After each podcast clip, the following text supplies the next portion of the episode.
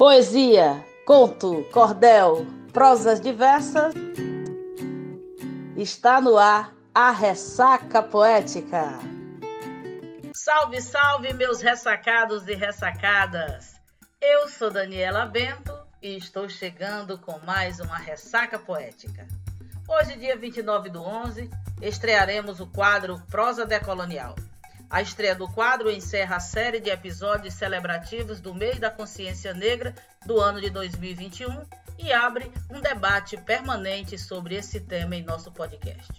O quadro Prosa Decolonial surge da necessidade de aprofundar pautas raciais para além do mês de novembro, possibilitando que homens, mulheres, jovens, educadores, educadoras percebam que há outras formas de enxergar o mundo muito além do pensamento histórico predominantemente eurocêntrico. O quadro irá ao ar sempre na última segunda-feira de cada mês e contará com a colaboração da professora, pesquisadora e cordelista Isis da Penha. E por que é importante a decolonialidade? Porque é através desse caminho que poderemos resistir e desconstruir padrões, conceitos e perspectivas impostos aos povos subalternizados durante todos esses anos, sendo também uma crítica direta à modernidade e ao capitalismo. É com muita alegria e agradecimento que acolhemos a nossa querida Isis da Penha. Com vocês, o nosso quadro Prosa Decolonial. Vem aí o meu, o seu, o nosso. Olha. Prosa. Olha. Prosa decolonial. Salve, salve, ressacadas e ressacados. Eu sou Isis da Penha e estou apresentando Prosas decoloniais, novo quadro do podcast Ressaca Poética, que tem como objetivo pensar novas possibilidades de enxergar, escrever e sentir o mundo. Iniciaremos pensando o gênero e suas implicações. Falamos tanto nessa categoria, mas de onde ela vem, a quem ela atende, como ela representa? O que é esse tal gênero? As categorias de gênero e as categorias raciais surgiram como eixos fundamentais junto a uma série de processos históricos, como a colonização da América Latina. O contexto global é sempre importante para nos ajudar a compreender as realidades e as condições humanas. A segunda interrogação desse podcast para você é: qual sistema de família nós temos alimentado? Ele dá conta das experiências brasileiras de família? Ou nós estamos sacrificando o quadro em nome da moldura? Pergunto isso pois a família é a base da teoria feminista branca e representa o veículo para a articulação de valores feministas brancos. Dessa forma, são pilares do feminismo, do feminismo branco, como já dito aqui, os conceitos de mulher, gênero e sororidade. O gênero é necessário para o funcionamento da família tradicional brasileira e a divisão sexual do trabalho, sendo então o princípio das hierarquias e das opressões.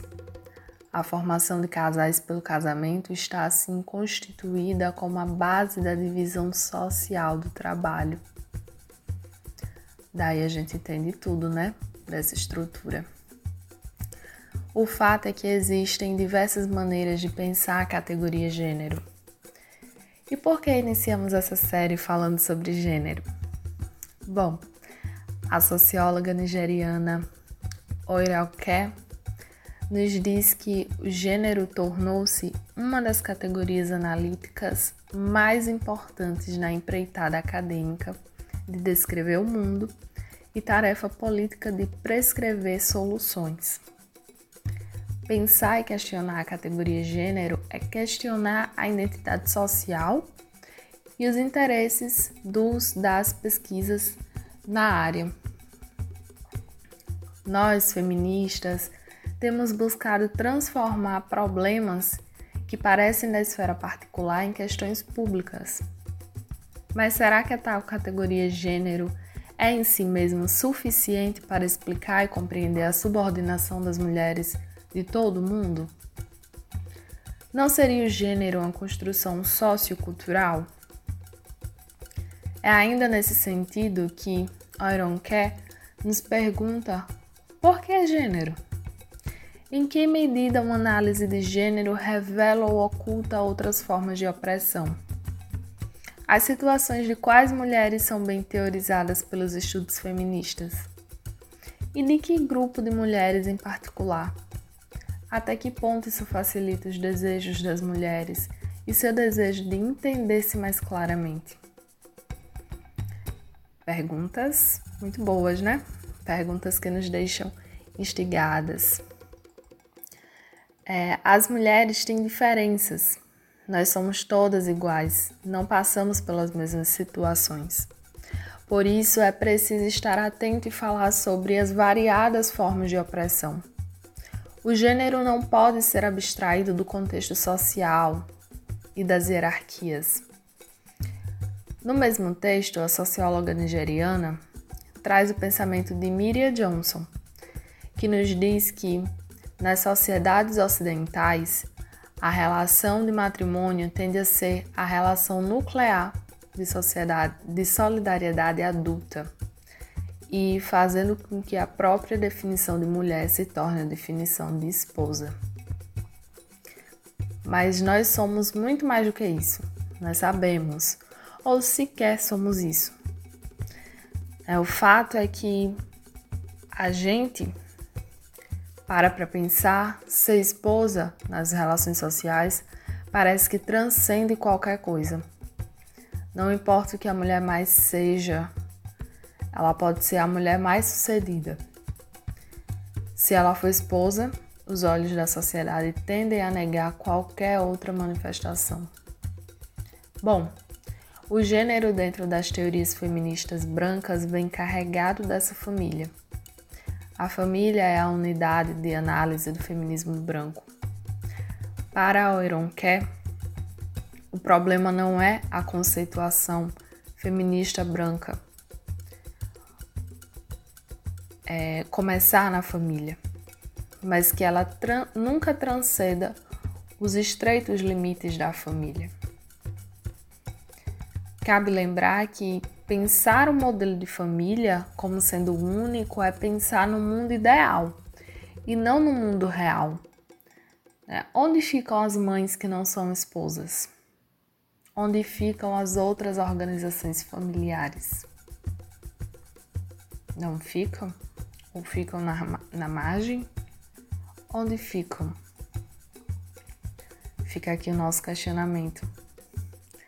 No próximo episódio falaremos um pouco sobre as organ outras organizações familiares que não a família tradicional brasileira e traremos a família Yorubá não generificada. Agradecemos. Este foi o nosso primeiro prosa decolonial. Eu sou Daniela Bento e vou ficando por aqui, agradecendo a cada um, a cada uma que esteve conosco. Lembrando que se vocês quiserem apoiar o nosso trabalho, compartilhe esse link com um amigo, com uma amiga, convide para se inscrever no nosso podcast. É, se quiser contribuir comprando as nossas obras, vai lá no nosso Instagram, daniela.poeta, adquire a nossa obra.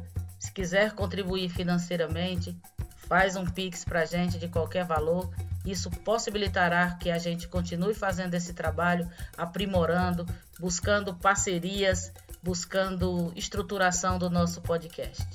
Então a gente vai ficando por aqui. Quero encerrar esse podcast lembrando que a decolonialidade ela é importante porque também ela coloca nós no nosso lugar de sujeitos, de mulheres e de homens pretos e pretas. E termino com uma frase de Carolina Maria de Jesus, que ela escreveu em seu livro Quarto do Despejo, quando ela diz: A vida é igual um livro, só depois de ter lido é que sabemos o que encerra. E nós, quando estamos no fim da vida, é que sabemos como a nossa vida decorreu. A minha, até aqui, tem sido preta. Preta é a minha pele, preto é o lugar onde eu moro. Então, a todos os pretos e pretas do nosso país. Muito axé, muito axé, muito axé e até a nossa próxima ressaca poética.